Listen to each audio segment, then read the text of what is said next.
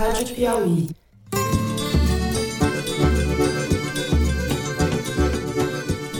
Olá, sejam muito bem-vindos ao Foro de Teresina, o podcast de política da revista Piauí. Estou no Rio de Janeiro, Dia Internacional do Combate à Corrupção.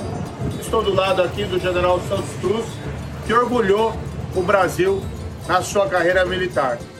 Eu, Fernando de Barros e Silva, na minha casa, como sempre, em São Paulo. Tenho o prazer de conversar com os meus amigos José Roberto de Toledo, aqui do lado. Opa, Toledo.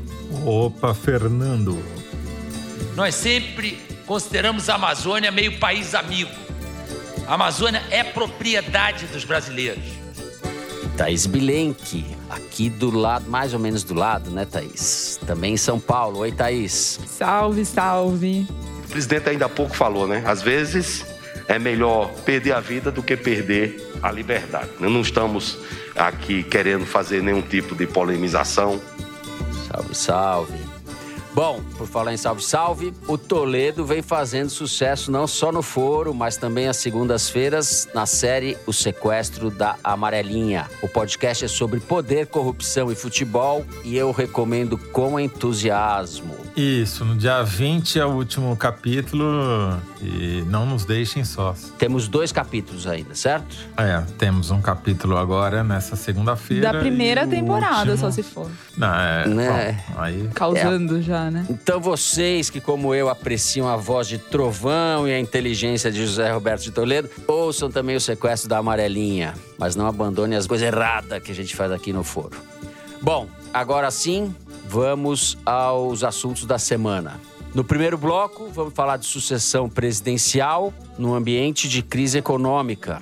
Na mesma quarta-feira em que o Banco Central fez um movimento previsível de elevação da taxa de juros em 1,5 ponto percentual, Luiz Inácio Lula da Silva, líder em todas as pesquisas para 2022, disse no Congresso da Força Sindical que, abre aspas, estou me dispondo a voltar a ser candidato, fecha aspas. Como na reunião do BC, era um segredo de polichinelo. No mesmo evento, o líder petista disse aos sindicalistas que continuem incentivando a chapa com Geraldo Alckmin na vice-presidência. É possível, mas há problemas pelo caminho. Vamos falar de pesquisas novas que o Toledo trouxe e eu acabei de saber.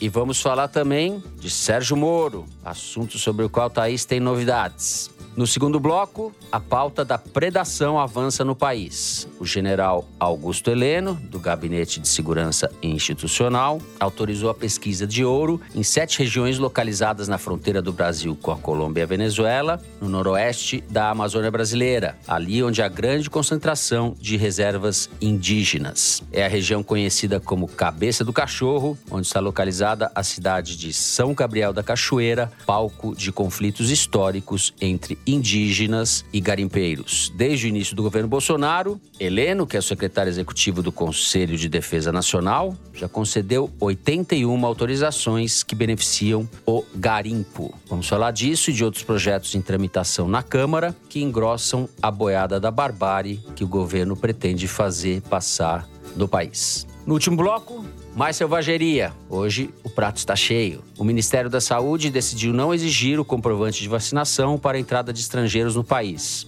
O ventríloco Jair Bolsonaro, que atende por Marcelo Queiroga, disse que às vezes a defesa da liberdade é mais importante do que a própria vida. Quem sabe a frase fizesse sentido na boca de um soldado das tropas aliadas que estivesse desembarcando na Normandia no dia 6 de junho de 1944 para derrotar o nazismo. Na boca de um ministro da Saúde que acumula mais de 600 mil mortes por Covid, essa defesa da liberdade é apenas uma indecência, um escárnio contra o povo brasileiro. É isso, vem com a gente.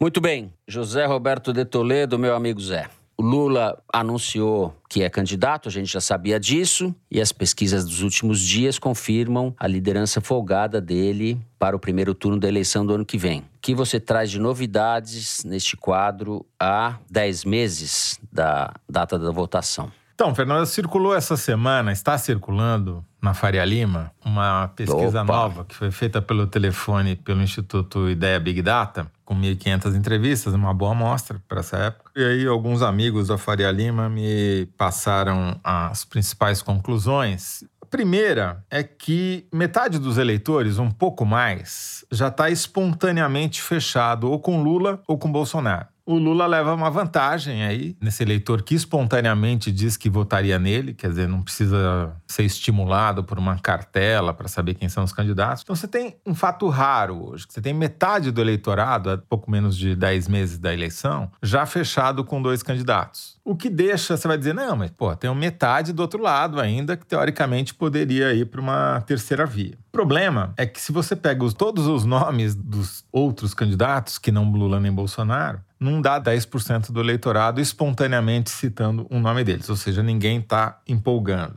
E você vai ter que descontar dessa metade aqueles 10, 15% que não votam. É gente que não comparece para votar ou que anula ou vota em branco. Pois bem, quando você vai para o potencial de voto, que eu considero o tipo de pergunta mais importante nesta altura do campeonato, ou seja, quando a eleição ainda é uma chamada imposição de problemática, em que você está pedindo para as pessoas se posicionarem sobre algo que está muito distante do dia a dia delas, o quadro é mais ou menos o seguinte: o Lula tem uma rejeição de praticamente metade do eleitorado, que é muito alto. Só que, para sorte dele, o Bolsonaro tem mais do que a metade. Tem uma diferença aí de uns 10 pontos, mais ou menos, entre um e outro. E o Escusas também, né? O Escusas também tem mais. O Moro, ele aparece como principal concorrente a tomar a vaga da segunda via que hoje está com Bolsonaro, porque ele é, entre todos os nomes que estão colocados, o que tem a maior taxa de indecisos ou que tem maior penetração entre os indecisos. Por quê? Numa pesquisa de potencial de voto, você pergunta para o eleitor: Olha, tem o Lula, o que, que você acha? Você votaria com certeza nele? Poderia votar? Nunca votaria? Ou não conhece o suficiente para dar sua opinião? Ou não sabe? E o Lula é aquele candidato que, sei lá, um quarto fala que votaria nele com certeza e ainda tem uma rebarba ali que poderia votar, que dá metade do eleitorado e coloca ele como um potencial vencedor de uma eleição. O Bolsonaro hoje é aquele cara que tem mais gente que diz que não votaria nele de jeito nenhum Uhum. do que que votaria com certeza ou poderia votar. Já o Moro é o cara que tem um potencial, ou seja, a soma daqueles que dizem que votariam com certeza nele com a daqueles que poderiam votar, majoritário. É um pouco maior do que a rejeição que ele tem. O que é um cenário bom nessa altura do campeonato, para alguém que está querendo se colocar como uma via alternativa ao Bolsonaro para enfrentar o Lula, certo? E os demais têm ou uma rejeição muito alta já, e porque já são muito conhecidos, tipo o Ciro Gomes, que tem uma rejeição maior do que o potencial de voto, ou o Dória, que, passando os olhos, pode parecer que ele tem potencial, mas na hora que você desce na pesquisa para ver como ele é percebido pelo eleitor, você percebe que as chances dele são bem menores. Eu acho que o Dória está inviabilizado porque ele é visto majoritariamente como mais um governador de São Paulo que não tem chances de ser eleito. Ele não é visto como uma perspectiva de poder, entendeu? Ele se encaixa naquele molde que o Alckmin forjou na eleição de 2018 de um governador de um estado arrogante que não tem penetração em outras partes do Brasil. Não atravessa a Via Dutra, né, Zé? Como eu gosto de falar. Não chega ao Rio de Janeiro. No caso do Dória, não chega nem no Jardim Ângela, entendeu? Não chega nem na Zona Leste de São Paulo. Por quê? Pegando a tua metáfora da Via Dutra, que vai paralela ali à Zona Leste de São Paulo, ele não chega em Itacoaquecetuba, que é o município vizinho a leste, e não chega nem no Lajeado, Itaim Paulista. Qual que é o problema do Dória? Dois em cada três eleitores que dizem que não querem nem Lula nem Bolsonaro, ou seja, os nem-nem, eles discordam da frase que o Dória colocaria os pobres como prioridade se ele fosse presidente. Ou seja, ele é visto, mesmo entre os nem-nem, como alguém elitista. Por que será? E mais. Por que será? É. Ou seja, o discurso dele de que ele é um cara chato, mas é competente, só é verdade na primeira parte. Só é chato. Ele não é visto como alguém competente. Ele é visto como alguém que não tem a prioridade certa, entendeu?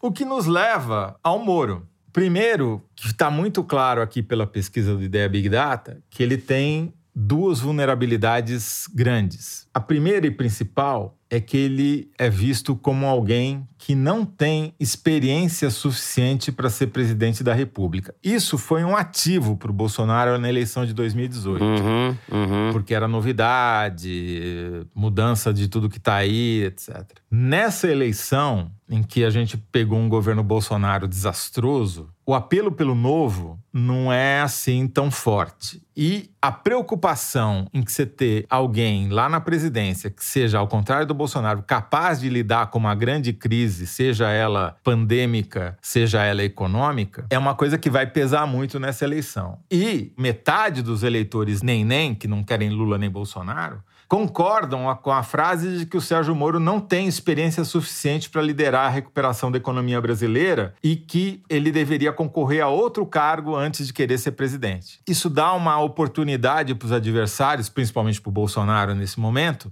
de atacar o Moro pela falta de experiência. E tem uma outra vulnerabilidade que é o seguinte: mencionar a passagem dele pelo governo Bolsonaro como um jeito de dizer que ele ganhou experiência como ministro é um desastre, porque é muito mal avaliada a presença dele, o fato dele ter aceitado ser ministro do Bolsonaro, porque joga, solapa tudo que ele fez como juiz, tira a imparcialidade dele, e a saída dele também é mal vista porque é vista como uma traição. Então, ele não vai poder usar o argumento, não, mas eu fui ministro, tenho experiência como governante, porque isso pega muito mal, entendeu? O Moro é que nem o teto de gastos, então. O jeito como foi feito é um desastre e o estouro do teto de gastos é outro desastre. Então, é um desastre de qualquer jeito.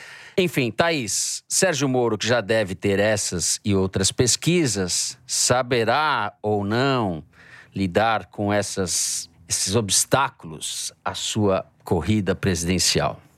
O que Sérgio Moro está fazendo?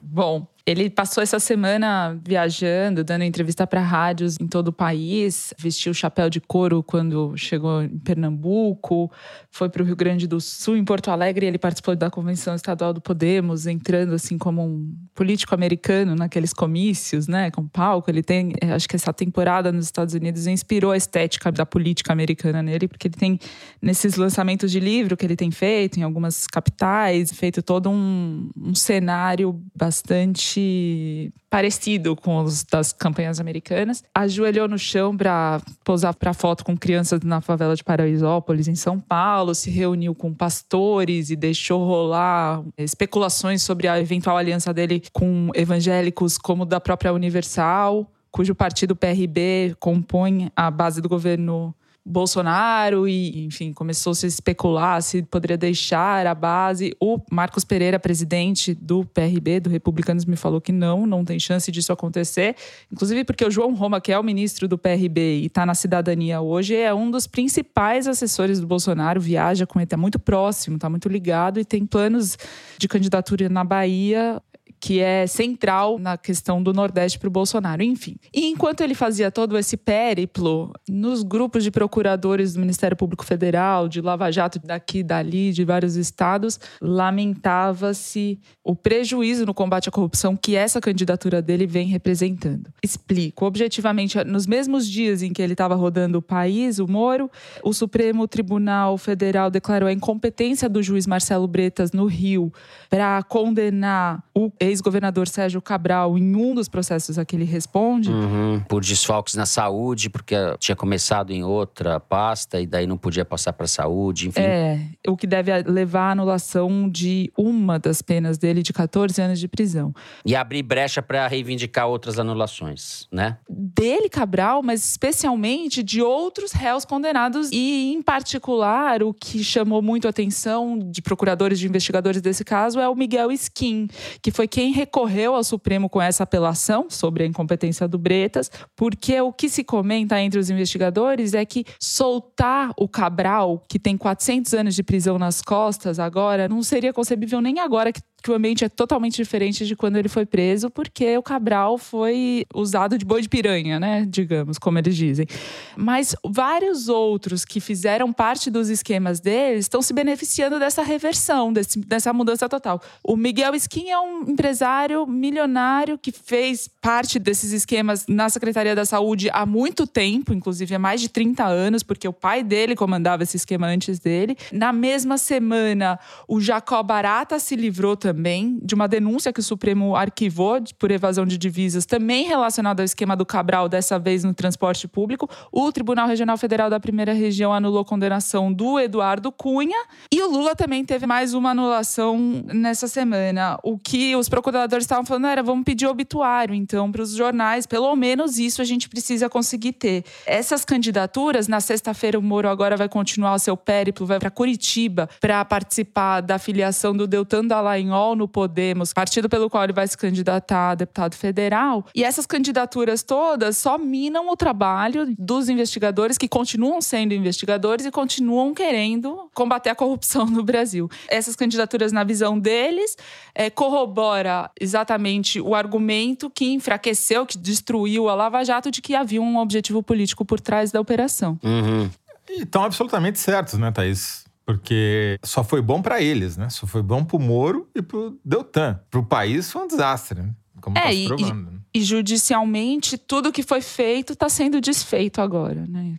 Mas enquanto isso, o Lula estava num desses dias no Congresso da Força Sindical e o Paulo Pereira da Silva, o Paulinho da Força, presidente do Solidariedade, ameaçando o Moro explicitamente, falando é bom que ele consiga mesmo um mandato, ele vai pagar por tudo que ele fez, a conta dele vai chegar, quer dizer, o Moro tem essas vantagens que o Toledo definiu, mas tem uma oposição na classe política e agora também na classe judicial forte. Você citou o Lula. Deixa eu falar uma informação a respeito do Alckmin. O Lula, nesse mesmo congresso da Força Sindical, segundo o relato de sindicalistas, disse que continua incentivando essa chapa. O fato é que, entre as pessoas que estão no entorno do Alckmin, há aquelas que incentivam ele a continuar nesse projeto de ser vice, aos que preferem que ele seja candidato ao governo de São Paulo, onde teria chances reais de ganhar. Daí pelo PSD do Kassab e não pelo PSB. Mas a percepção do próprio Alckmin é de que ele apareceu como uma noiva muito cobiçada pelos petistas e agora está parecendo um pedinte, porque ele estava muito entusiasmado, ele passou de noiva para pedinte desse cargo e que ele está enfraquecendo seus instrumentos de negociação com o PT. Então, essa é uma novela que deve se estender pelos próximos meses. Dificilmente o Alckmin vai tomar alguma decisão antes do prazo fatal ali da definição partidária. Até abril ele vai ter que definir se ele vai para PSB, se ele vai para PSD do Kassab, se ele vai ser vice, se ele vai ser governador. Então eu acho que a gente vai ter ainda muita especulação a respeito desse assunto e um certo recuo do Alckmin que, entre outras coisas, fez circular essa semana um, um card aí nas redes sociais colocando ele como pré-candidato ao governo de São Paulo, né? Apareceu esse movimento que partiu do Kassab, mas na verdade teria partido do próprio Alckmin, impedido ao Kassab, para falar, ó, não quero tirar essa possibilidade do meu horizonte. Para valorizar o passe dele, né? Para valorizar o passe. E porque tem resistências também dentro do PT, né? Embora Lula, eh, aparentemente com sinceridade ou com vontade real, esteja incentivando, não é uma coisa pacífica dentro do PT, como quase tudo não é pacífico dentro do PT. Se a gente olhar a política brasileira dos últimos 100 anos, a gente percebe claramente que sempre foi bipolar. De um lado, alguma coisa que lembra de longe algum tipo mínimo de avanço social, e do outro, uma força equivalente conservadora e principalmente reacionária. Reacionária porque reage a qualquer tipo de avanço mínimo desse lado. E essa força, digamos, de mudança para tentar incluir mais gente na mesa, teve só dois líderes em 100 anos. O Getúlio Vargas, depois os seus proxies, né, Brizola, Jango e tal, e o Lula. Então, a política brasileira ela é essencialmente organizada dessa maneira. Sob esse aspecto, se a gente for fazer a metáfora Lula-Vargas, Lula mais Alckmin é a mesma coisa que PTB mais PSD. O PSD original, que era um partido conservador, mas que se aliava eleitoralmente ao varguismo em determinadas situações. E o Moro mais Bolsonaro já estiveram juntos, hoje estão divididos e no segundo turno voltarão a se unir é o DN mais tenentistas barra militares, entendeu? Não mudou nada. Então, essa candidatura que o Lula está estimulando tanto de um vice como o Alckmin é trazer o PSD para ele, entendeu? É refazer a aliança PTB-PSB. No caso, agora você tirou um B do PTB, virou PT, e o PSD talvez seja o próprio PSD mesmo, não muda nem a sigla, né? Se ele, caso o Alckmin migre para o partido do Kassab. Então, para o Lula faz todo sentido. Pode ter a rejeição que tiver dentro do PT, ele só vai ganhar essa eleição se ele conseguir atrair algo que simbolize parte desse centro, seja PSD, seja o nome que você quiser dar, e cujo principal símbolo hoje é o Geraldo Alckmin. É, é boa essa, essa análise que você fez, mas eu tenho um, um reparo a respeito do, do governo Fernando Henrique, porque eu acho que a história vai ler uma continuidade entre o governo Fernando Henrique e o governo Lula, porque a derrubada da inflação foi muito decisiva naquele momento. E houve um movimento de inclusão social, né? Própria estabilização, mesmo que o Malan seja conservador, etc., há uma continuidade historicamente. Eu acho que quando você olha na perspectiva de longo prazo, há mais continuidade entre Fernando Henrique e Lula do que ruptura. Sem dúvida. O meu ponto não é esse, Fernando. Meu ponto é que é eleitoralmente a candidatura uhum. do Fernando Henrique uniu todo mundo que era contra o Lula. Sim, na, em torno do real, né? Na, na é. primeira eleição e na segunda eleição. Então, quer dizer, uhum. a organização do jogo político não mudou. Lula, certo. ou populista de esquerda, supostamente de esquerda de um lado, e Sim, o resto do outro. Era visto como um escândalo por boa parte da esquerda e dos jornalistas, tal, a aliança do Fernando Henrique com o então PFL, que hoje é o Democratas, que não é mais Democratas, mas é com a CM com o Marco Maciel, com aquela turma. Aquilo era, era quase inconcebível. Lembra a Ruth Cardoso, antropóloga, ex-mulher do Fernando Henrique, que morreu. Ela ficava tentando justificar nos jornais aquilo, porque as pessoas falavam: como é que pode o Fernando Henrique se aliar a essa gente e tal? Imagina, essa gente. Olha, olha, onde, nós, olha onde nós estamos. Olha onde nós estamos, é.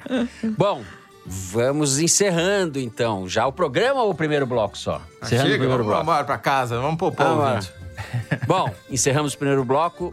No próximo, nós vamos falar das estripulias do general Augusto Heleno e da pauta bárbara do governo Bolsonaro em tramitação na Câmara dos Deputados. A gente já volta.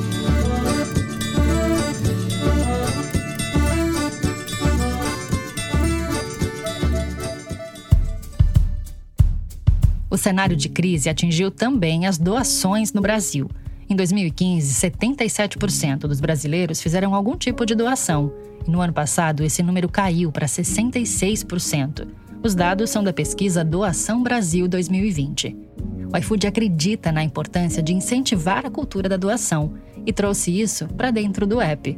Em menos de dois anos de movimento, mais de 420 mil pessoas já doaram através do iFood. Foram mais de 315 mil cestas básicas e mais de 2.800 toneladas de alimentos doados. Então a gente está colocando agora um botão de doação no checkout Laisla Gouveia, engenheira agrônoma e especialista em segurança alimentar do iFood. Então, quando você entrar no iFood, você vai ser impactado por um botão perguntando se você gostaria de incluir uma doação naquela compra. A aba Doações segue disponível. Por lá você também acompanha as instituições para as quais os valores estão sendo encaminhados. Essas ONGs, elas são a Ação da Cidadania, o Orgânico Solidário, a Gastromotiva, a Gerando Falcões e a CUFA. Também é possível doar para o SOS Mata Atlântica e para o Todos pela Educação. O iFood é feito por pessoas e a gente acredita que a inovação e a tecnologia que guiam o nosso negócio são a chave para gerar impactos positivos para a sociedade. Saiba mais em institucional.ifood.com.br.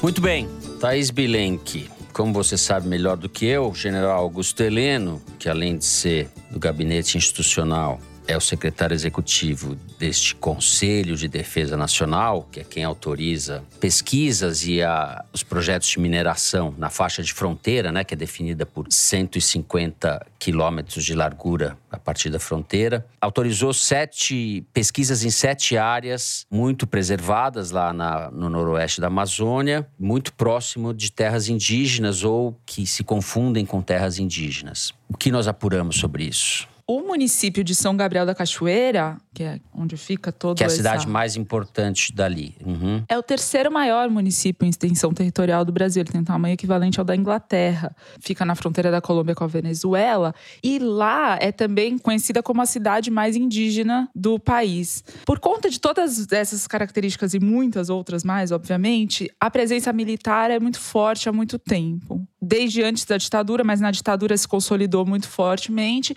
40% hoje da brigada militar que está lá é composta por indígenas locais, inclusive.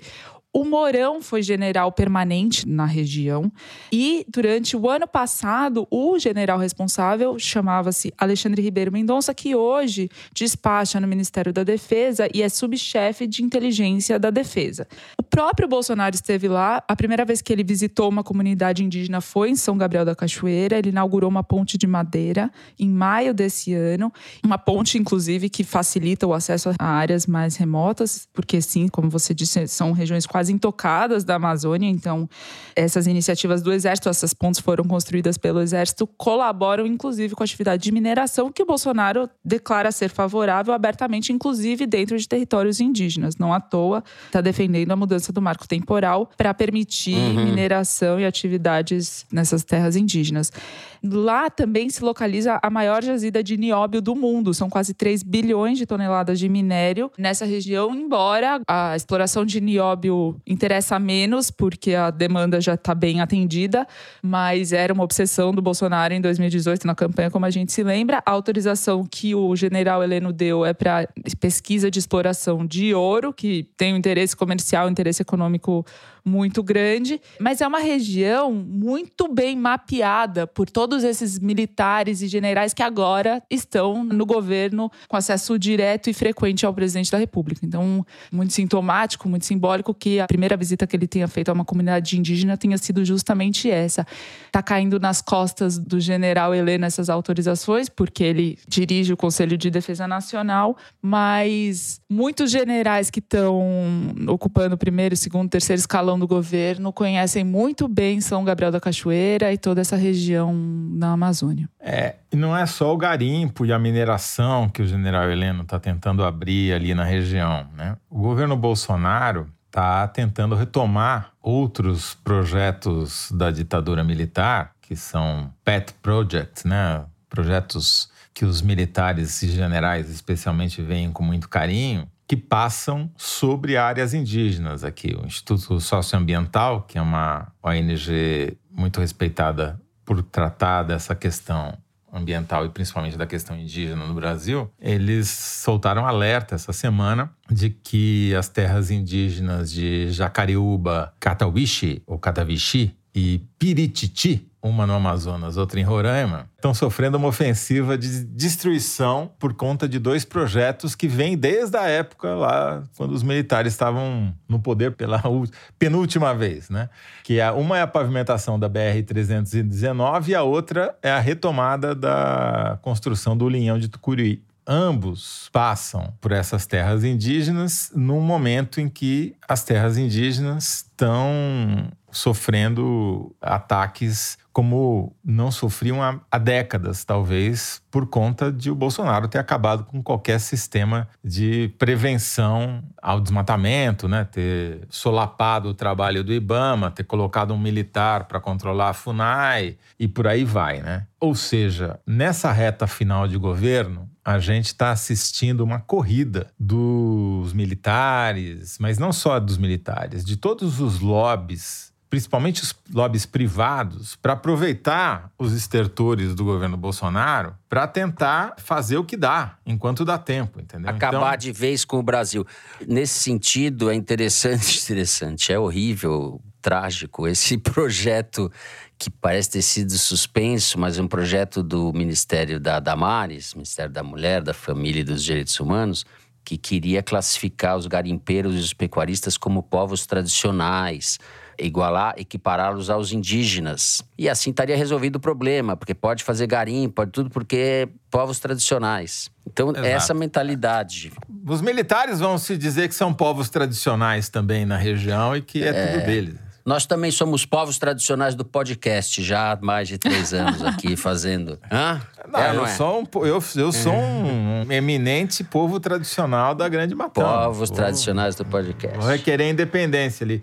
Mas assim, só para terminar, o problema é que já seria uma tragédia suficiente se o foco fosse apenas na Amazônia e na destruição da floresta e dos povos tradicionais reais da região. Mas se estende a muitas outras áreas, né? A gente está vendo aí uma debandada em massa da CAPES, que é o órgão que cuida do ensino de pós-graduação no país, assim, com centenas, já mais de uma centena de funcionários abandonando o órgão, porque aquilo virou terra de ninguém, terra arrasada, para acabar mesmo com a pesquisa científica no, no Brasil. E isso está se estendendo para outras áreas. Alguns lobbies estão mais fortes e conseguem emplacar suas proposições com mais facilidade, usando do orçamento secreto do Arthur Lira para que aliás foi legalizado, né? Até o Supremo, até a Rosa Weber voltou atrás, está tudo bem. Podem usar as emendas do relator sem dar crédito a quem pediu que está valendo. E algumas não colam, né? Felizmente, pelo menos não colaram por enquanto. Acho que a Thaís vai falar sobre isso aí, né? Sobre, por exemplo, essa, esse projeto de reforma trabalhista que acabava com a folga aos domingos e proibia a contratação de motorista e piloto e motoqueiro de aplicativo, né? Quer dizer, não pode, é proibido contratar, não pode É. ser funcionário. É, é mais um daqueles exemplos de especulação de balão de ensaio que surge, mas ninguém assume, né? É filho sem pai. O Ministério da Economia disse que estava com o Ministério do Trabalho. O Onix Lorenzoni falou: nem sei do que você está falando. O Rogério Marinho, que foi quem fundou o grupo, que fez o estudo, também nega, nem estava sabendo. Na Câmara, o Arthur Lira nem estava. Quer dizer, assim, surge um assunto, se pegar, se colar, colou, se não colar, bem, tá bom assim, porque também era um projeto absolutamente impopular, né, em ano eleitoral, aprovar uma reforma trabalhista que acaba com folga aos domingos, era pedir para o Lula chamar de escravidão, como ele fez essa semana ao comentar esse texto. Só que alguns outros casos em placa. A Câmara aprovou um projeto, agora vai a sanção do, do Bolsonaro, do presidente, que acaba com as áreas de preservação permanente nas margens dos rios, inclusive nas cidades, que tem um efeito catastrófico, inclusive para as cidades, para os moradores, às vezes, de alagamentos de rio. Enfim, não é só da preservação das matas ciliares, mas também enfim, do entorno nas próprias cidades. Olha, então, isso, isso eu não tenho palavras para descrever, porque se pegam a Grande Matão, são as poucas áreas preservadas de mata que há, são justamente as áreas que circundam os rios. E elas têm um, múltiplos papéis importantíssimos ali, como corredor de biodiversidade, os animais transitam por essas áreas. E, além de tudo, ela evita o assoreamento dos rios. Quer dizer, Sim. é tudo errado. É- a gente está voltando séculos, não estamos voltando mais décadas. É, Enfim, é impressionante. pouco E vamos olha, usar. Vamos voltar para a caverna. já que a gente está falando da cesta básica de aberrações em curso, me chama a atenção esse projeto que é de autoria do famoso Vitor Hugo, não o, o grande Major. escritor, poeta francês, mas um major do PSL de Goiás. É um projeto que cria uma estrutura paralela para a segurança pública, que é subordinada diretamente à presidência da República e está meio que isenta dos controles legais que a polícia precisa, em tese, o segundo a lei, obedecer. Então seria a criação sob pretexto de combater o terrorismo, né? É uma coisa que está em tramitação na Câmara também. Não sei qual é a viabilidade disso. Acho difícil que uma coisa o dessa requerimento passe. de urgência foi rejeitado ontem. Então, o requerimento de urgência foi rejeitado, mas o negócio continua lá, né? Então, é mais provável que isso seja, que isso vá em banho-maria e acabe sendo derrotado. Mas é uma aberração, né? É um negócio e bem característico do governo Bolsonaro, né? Depois de aparelhar a PF de forma inédita, né? Como bem mostrou a matéria que o Alan de Abreu publicou na Piauí no mês passado, e cuja leitura eu recomendo vivamente, o Bolsonaro quer criar agora essa polícia política mesmo, né? Sem receber uma espécie de excludente de ilicitude para ele próprio fazer o que ele quer. Bom, Encerramos aqui o segundo bloco do programa. Vamos agora para o número da semana. Estatística que é retirada da sessão Igualdades do site da Piauí. Mari Faria, nossa diretora, diga lá qual é o número. Fernando, o número da semana é 19,1 milhões. Em 2020, 19,1 milhões de pessoas passaram fome no Brasil. Isso é um Chile de famintos visto que o Chile tem 19,6 milhões de habitantes. Ano passado, mais de 43 milhões de pessoas no Brasil viviam em situação de insegurança alimentar de moderada a grave. O Igualdades dessa semana é baseado nos dados da Rede Brasileira de Pesquisa em Soberania e Segurança Alimentar e Nutricional. E o, o Congresso aprovou parte da PEC dos precatórios para viabilizar o Auxílio Brasil, mas deixou voltar para o texto a possibilidade de fila para beneficiários. Então, antes, na uhum, proposta original, uhum. todo mundo que está no limite de renda que está previsto né, para ser incluído no programa seria atendido e agora não mais. O que traz uma insegurança de renda e alimentar para essa população gigante, porque eles estavam recebendo até novembro, em dezembro já não recebem mais, não sabem se em janeiro vão estar tá na fila ou se vão ser beneficiários. Então, são pessoas que contam apenas com esse benefício e não sabem se podem ter no mês que vem. E são pobres do Brasil inteiro. Ou seja, incapacidade caquistocrática do governo Bolsonaro talvez seja o maior ativo que o Moro tem a seu favor, né? É, porque é muito chocante, né, que a gente esteja nessa situação. A comparação com o Chile é como se o Chile inteiro tivesse passando fome. É uma situação de emergência social, de falência do país mesmo, né? de inviabilidade. Eu nem falo mais em inviabilidade, nós estamos no estágio além da inviabilidade. Eu acho que o Brasil agora tem que trabalhar com redução de danos para se tornar um país só inviável e não um país monstruoso como ele se tornou. Nós somos hoje um dos países mais monstruosos do planeta. Aparentemente, essa situação não vai melhorar nada o ano que vem, né? A gente vai ter um ano atroz violência e fome e etc. Bom, dessa maneira otimista, vou encerrar o número da semana e no terceiro bloco a gente vai falar da Omicron, do ministro da Saúde, de passaporte sanitário, essas coisas daí. A gente já volta.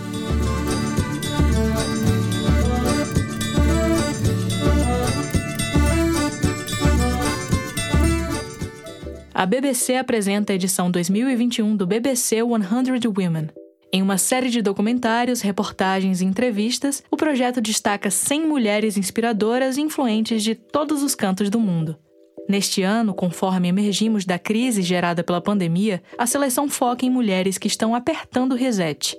Entre as 100 homenageadas, você vai conhecer melhor ativistas do clima, líderes de base, CEOs e estrelas globais com destaque especial para mulheres afegãs na linha de frente da defesa de direitos nessa conturbada transição de poder. A lista inclui ainda uma representante brasileira, a microbiologista Natália Pasternak. Por meio da divulgação científica, Pasternak levou informações cruciais sobre a Covid-19 a milhões de brasileiros. Você conhece mais sobre o trabalho dela e das outras 99 mulheres escolhidas na BBC World News, disponível na Claro. Toda a programação de alta qualidade com atualidades, esportes, viagem estilo de vida está no canal 202 da sua Claro TV. Confira a lista BBC 100 Women também no site www.bbc.com.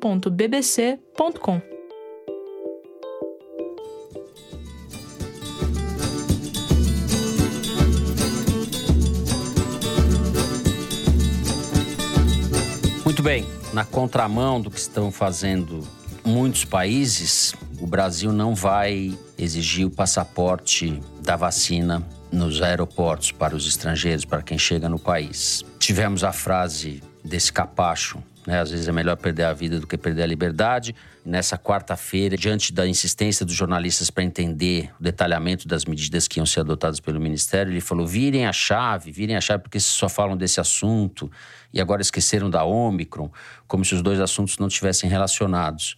Nem sei se vale a pena a gente perder mais tempo com esses sujeitos, é, ou falar do passaporte em si mesmo. Não, acho que, assim, é melhor perder a vergonha do que perder a chance de puxar o saco do chefe, né? É uhum. É melhor perder a vida dos outros do que uma chance de fazer campanha eleitoral e ganhar like. E é melhor sacrificar parte do seu próprio eleitorado, desestimulando ele a fazer qualquer tipo de prevenção contra o coronavírus, do que ver a economia parar de novo. Então, isso explica essa frase do candidato que está ministro e se comporta como candidato cada vez mais. Arquimedes fez um levantamento muito interessante mostrando como os bolsonaristas se uniram, uniram o discurso para falar contra o passaporte vacinal. Eles estavam meio perdidos no debate sobre pandemia, Omicron, etc., porque a tentativa que eles fizeram de emplacar o discurso contra o carnaval e o Réveillon malogrou, porque os prefeitos e governadores se adiantaram e cancelaram a festa, ou adiaram, ou colocaram em suspenso, e daí eles ficaram sem ter o que falar, porque eles não tinham quem criticar, né? Porque eles, sempre que eles não sabem o que fazer, eles criticam prefeitos e governadores. Os caras estão fazendo o que eles achavam que devia fazer, então perderam o discurso. Aí se uniram em torno dessa batalha contra o passaporte vacinal, com essa frase cretina, e isso uniu as forças bolsonaristas em torno desse assunto. Então, é meramente uma jogada eleitoral de campanha, de desviar o assunto e de criar unidade da tropa, nada além disso. Não tem nada a ver com política pública nem prevenção contra uma eventual nova onda que possa surgir por causa do espalhamento mundial dessa variante que é de extrema preocupação, que é a Ômicron. Uhum. Thaís. É, não, estados e municípios do país inteiro são favoráveis e pediram ao Ministério da Saúde para exigir comprovação de vacina para quem chegasse ao Brasil. O estado de São Paulo, Dória anunciou que vai implantar isso no estado se o governo federal não o fizer antes. Mas o fato é que durante o ano passado inteiro, os municípios adotaram medidas a despeito da inação do governo federal. Tem uma pesquisa do IBGE que fala o seguinte: apenas 74 municípios de 5.467 que foram contemplados na pesquisa não puseram nenhuma medida de isolamento social durante o ano passado. 95% dos municípios obrigaram o uso de máscara para os seus moradores. E 76% desses municípios impuseram barreiras sanitárias em vias de acesso. A gente lembra no começo da pandemia aqueles municípios pequenos no interior fazendo barreira, lombada, enfim, barreira física mesmo para evitar que as pessoas entrassem, especialmente cidades turísticas assim pequenas, né? Então, os prefeitos, que são quem tem que realmente lidar com a vida, o dia a dia do povo mesmo, adotam essas medidas, independente do governo federal fazer ou não, porque precisam disso, porque sabem da necessidade inescapável que é proteger. E tem um outro problema, que aí acho que o Toledo vai falar mais sobre a Omicron em si, é que tem muita diferença. A vacinação está muito avançada no país e permite ao governo, de alguma forma, adotar essa postura, mas entre os estados tem desigualdade de cobertura vacinal da segunda dose e dentro dos estados tem desigualdade entre os municípios. Então, por exemplo, estados como o Amapá tem 40% da população vacinada com as duas doses, enquanto São Paulo tem 80%. E dentro desses estados também tem diferenças muito grandes, o que é um risco né, Toledo, para a Omicron se espalhar nesses lugares em particular. Exatamente. A gente fez uma reportagem da Camille Lixotti uns dias atrás no site da POI mostrando que tem municípios ali no sul do Pará, São Félix, por exemplo, tem uhum. 12% da população vacinada e a prefeitura já até sorteou celular para ver se as pessoas se vacinam e não consegue convencer, porque alguém convenceu a maioria das pessoas de que vacina é coisa do demo. Né? Alguém. Bom, Omicron. Ainda não sabemos muito sobre ela. Os estudos estão começando a aparecer, mas não são definitivos. Tem notícias boas e notícias ruins, aparentemente meio desencontradas, mas Vamos lá. Há um estudo in vitro dizendo que a vacina da Pfizer supostamente consegue lidar bem com essa variante Omicron, mas a gente sabe que o estudo in vitro é importante, é um bom sinal, mas o que conta mesmo é quando a coisa vai para um estudo populacional e para a prática. Então a gente precisa observar melhor como é que é os dados para ver como é que as pessoas vacinadas vão reagir a essa variante. Há uma hipótese de que essa variante é tão diferente das demais porque ela é fruto de uma recombinação genética de dois coronavírus, do SARS-CoV-2 e um vírus de resfriado, e que a Omicron teria se apropriado parte do código genético do vírus do resfriado, justamente na parte da transmissibilidade. O resfriado, aquela coisa, chegou perto, pegou, né? Talvez ela tivesse adquirido essa capacidade de se multiplicar muito mais rapidamente do que as outras variantes, o que aumenta a quantidade de vírus no organismo das pessoas infectadas e, portanto, a possibilidade dela infectar outras pessoas. Ainda está sendo estudada, não tem resposta definitiva. Porém, saiu um relatório muito preocupante do governo do Reino Unido mostrando que a quantidade de contaminados pela variante Omicron no Reino Unido está dobrando a cada três dias, no máximo cinco, mas mais provavelmente a cada três dias. Isso significa que se infecta mil pessoas hoje, daqui a três dias vai infectar duas mil, daqui a seis dias vai infectar quatro mil, oito mil, dezesseis mil, trinta e duas mil, sessenta e quatro mil, ou seja, é escala geométrica, que é muito preocupante porque eles já estão projetando que nesse ritmo haveria mil internações por dia na Inglaterra apenas por conta da Omicron até o final do ano, o que colocaria o sistema de saúde pública novamente sobre um grande estresse. Então, a história de que todas as variações, as mutações do vírus produzem versões mais brandas não é exatamente totalmente verdadeira. Há casos em que a mutação não vai por esse caminho. Mas mesmo que seja, mesmo que a Omicron produza uma versão mais branda, se ela tiver esse grau de infecção, de espalhamento que o governo inglês está dizendo que ela tem, e ainda para complicar essa capacidade de fazer um escape imunológico, ou seja, de contornar as defesas do organismo para quem já teve outras versões da Covid ou para quem foi vacinado, isso projeta um cenário que ainda hoje é potencial, a gente não tem certeza que vai acontecer ou não, de um espalhamento muito rápido e aí mesmo uma taxa de casos graves pequena, menor do que outras, seria suficiente para produzir o colapso do sistema de saúde de novo por conta da velocidade de espalhamento. Você vai ter muita infecção simultânea, mesmo que uma parcela proporcionalmente pequena desses precisem ser internados, é tanta gente sendo contaminada ao mesmo tempo que esse número acaba sendo um número que causa um problema catastrófico para o sistema de saúde. E é essa a grande preocupação. Então, como alguém escreveu no Twitter, a gente não sabe se o que está vindo aí é um furacão ou é uma brisa, se é um tsunami ou é uma marolinha. Mas você, como agente de política responsável pelas políticas públicas, como governante, deve se preparar para quê? Para furacão, para tsunami ou torcer pelo melhor? É, já sabemos a resposta no caso do governo Bolsonaro. Eu vou encerrar o terceiro bloco por aqui, para que a gente não estoure mais o nosso tempo. Já já voltamos com o Momento Kinder Ovo. Espera aí!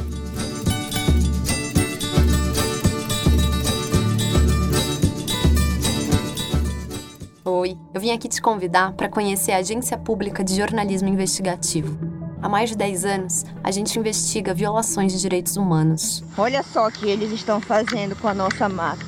Eles falam que nós somos índio falso, é uma agressão, uma intimidação, sabe? A gente trabalha para mostrar, por exemplo, qual a relação entre os assassinatos no campo e as mudanças climáticas. Acesse lá o nosso site apublica.org ou procura Amazônia Sem Lei no seu tocador de podcast favorito. Muito bem, momento Kinder Ovo. No último programa, a nossa diretora facilitou para o Toledo, que o personagem escolhido já tinha aparecido no podcast dele, O Sequestro da Amarelinha. Então eu quero saber como é que você vai compensar nós aqui, Mari. Tá na minha vez, viu, Mari? Thaís e eu, tá na. Virou um negócio assim desmoralizado esse Kinder Ovo. Vamos ver. Grande traidor nesse Brasil se chama Jair Messias Bolsonaro. É só você pegar o discurso político dele, você vai ver. Tudo que ele falou não, foi feito. Combate à corrupção, nem pensar. É algum. A, a saída de um ministro do governo não é, não é nada de anormal. Isso não tem nenhuma ilegalidade, não tem imoralidade, não tem nada. É prerrogativa do presidente. Onde é que está a traição? As características de covardia é que fazem a traição. Santos Cruz. Quem tem essa característica é exatamente o presidente Bolsonaro. Yes. Não acredito que ela acertou. o rodízio e o revezamento viraram regra no Kinder Ovo. Mas ninguém tira meu mérito. Eu acertei porque eu acertei mesmo, viu? Essa, eu também, não, eu também, acertei, eu também mesmo. acertei. Ninguém roubou aqui. Só não tô falando nada de vocês, eu tô só falando não de tem mim. Corrupção eu acertei. aqui não, pessoal.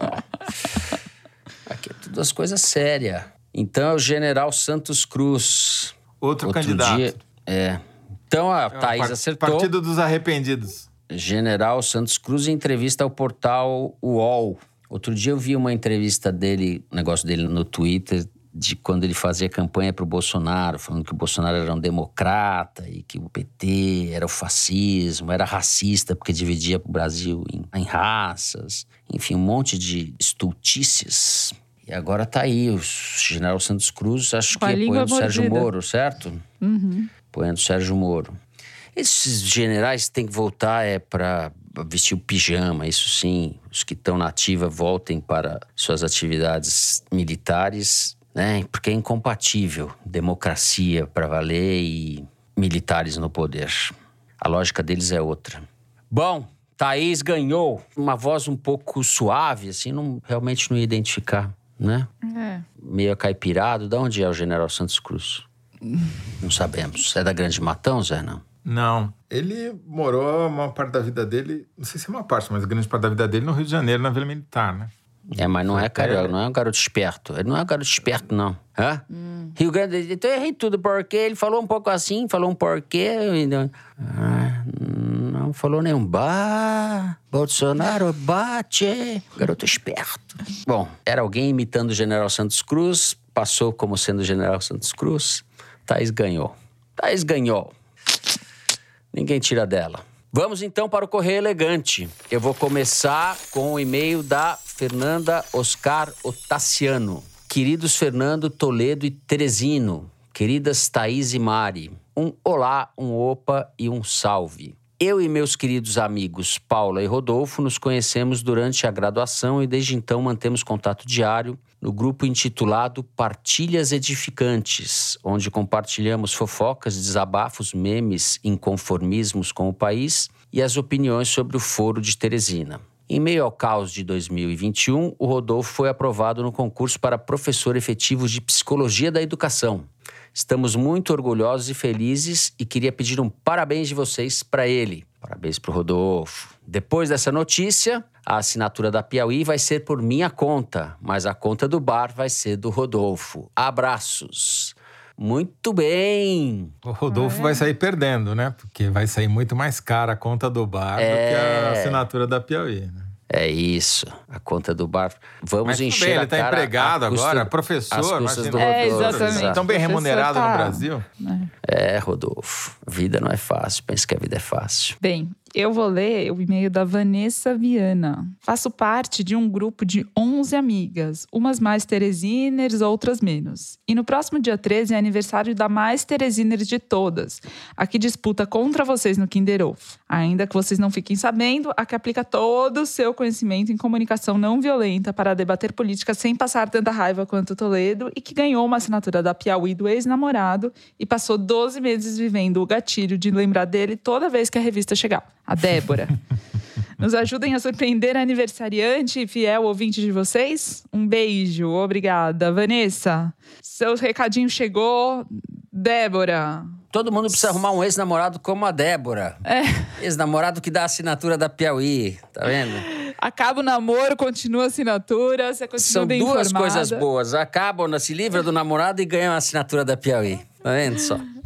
É Vamos lá. Bom, eu vou só ler dois tweets aqui, bem breves, mas muito bons. Primeiro é da Mariana Cerati, que diz o seguinte: Será que se pode escutar o foro de Teresina enquanto se espera para fazer exame de cortisol? Ou será que ele virá alterado por causa das notícias do Brasil? Olha, Mariana, eu não acho uma boa ideia, não. Acho que vai Também dar cortisol nas alturas depois de ouvir a gente. E o segundo tweet vem da Matilda. Aspas. Pesquisa de mestrado da UNB mostra que o Foro de Teresina é o segundo podcast mais ouvido pelos alunos da universidade. Vocês são demais. Parabéns. Como assim o segundo? Quem é o primeiro? Como assim, por exemplo? É. Fiquei indignado. Quem é o primeiro? Ô, Marcos Amoroso, o que, que você está fazendo aí na UNB que o, o Foro de Teresina não é o, o mais ouvido dos alunos? O mais ouvido é o sequência da amarelinha. Por isso que tá em segundo. Ah, bom, garoto!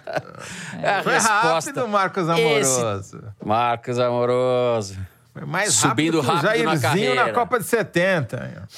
É, muito bem. É isso, é isso, é isso? Chega, né? Tá bom. Chega, está bom. Bom, Vamos terminando assim o programa de hoje. Se você gostou, não deixa de seguir a gente no Spotify, na Apple Podcast ou na Amazon Music, favoritar no Deezer e se inscrever no Google Podcast, no Castbox ou no YouTube. Assim você fica sabendo das novidades, dos episódios especiais e das edições extras. O Foro de Teresina é uma produção da Rádio Novelo para a revista Piauí, com a coordenação geral da Paula Scarpim. A direção é da Mari Faria, a produção é do Marcos Amoroso. O apoio de produção é da Cláudia Holanda. A edição é da Evelyn Argenta e do Tiago Picado. A finalização e a mixagem são do João Jabassi que também é o intérprete da nossa melodia tema, composta por Vânia Salles e Beto Boreno. A Mari Faria também edita os vídeos do Foro Privilegiado, o teaser do Foro que a gente publica nas redes da Piauí. A nossa coordenação digital é feita pela Juliana Jäger. A checagem é do João Felipe Carvalho. A ilustração no site é do Carval. O Foro de Teresina foi gravado nas nossas casas, nos estúdios Barros e Silva, Toledo e Bilenque, não é isso? E assim eu me despeço dos meus amigos José Roberto Toledo. Tchau, Toledo. Tchau, Fernando, que vai ser o nosso penúltimo tchau do ano, né? Penúltimo. A gente vai fazer Semana. um recessozinho aí para os ouvintes ficarem com saudades da gente, né? Mas está sendo otimista, mas é isso. E tchau, Thaís. Tchau. Tchau, até próxima semana. E depois só Deus sabe quando. Não, mentira, 2022. 2022. Gente, se cuidem e até a semana que vem. Boa semana a todos.